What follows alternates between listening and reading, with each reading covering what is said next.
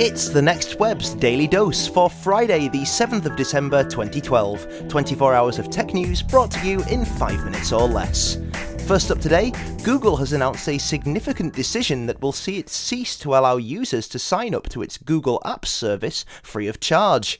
In a blog post, Clay Bavor, Director of Product Management for Google Apps, explains that the move is being made in order to focus the quality of the user experience on the needs of paying business users with fuller support. However, those who have already signed up for the service for free will still be able to use it as before. Google is now encouraging individual users to sign up for Gmail, storage service Google Drive, and its other consumer facing products instead of Google Apps. Those who do want to use Google Apps can still get the premium version for $50 per user per year.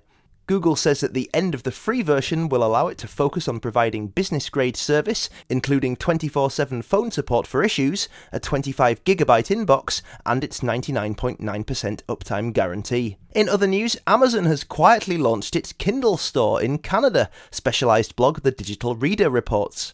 This move occurs less than two days after its under the radar rollout in Brazil. While no official announcement has been made, several pages of the Canadian version of Amazon's Kindle store can already be accessed. It includes ebook prices in Canadian dollars, hinting at an imminent full deployment of its digital library. YouTube has released new features designed to make it easier for viewers to subscribe to and watch channels on its site. Part of this effort is the expansion of its guide feature, which now reaches across multiple devices. Additionally, the service is rolling out a new look it says is cleaner and simpler. With channel subscriptions, YouTube has been focused on helping users to discover new videos. Although it rolled out five years ago, it was only last year when the company made it easier for people to subscribe by adding the guide to the homepage.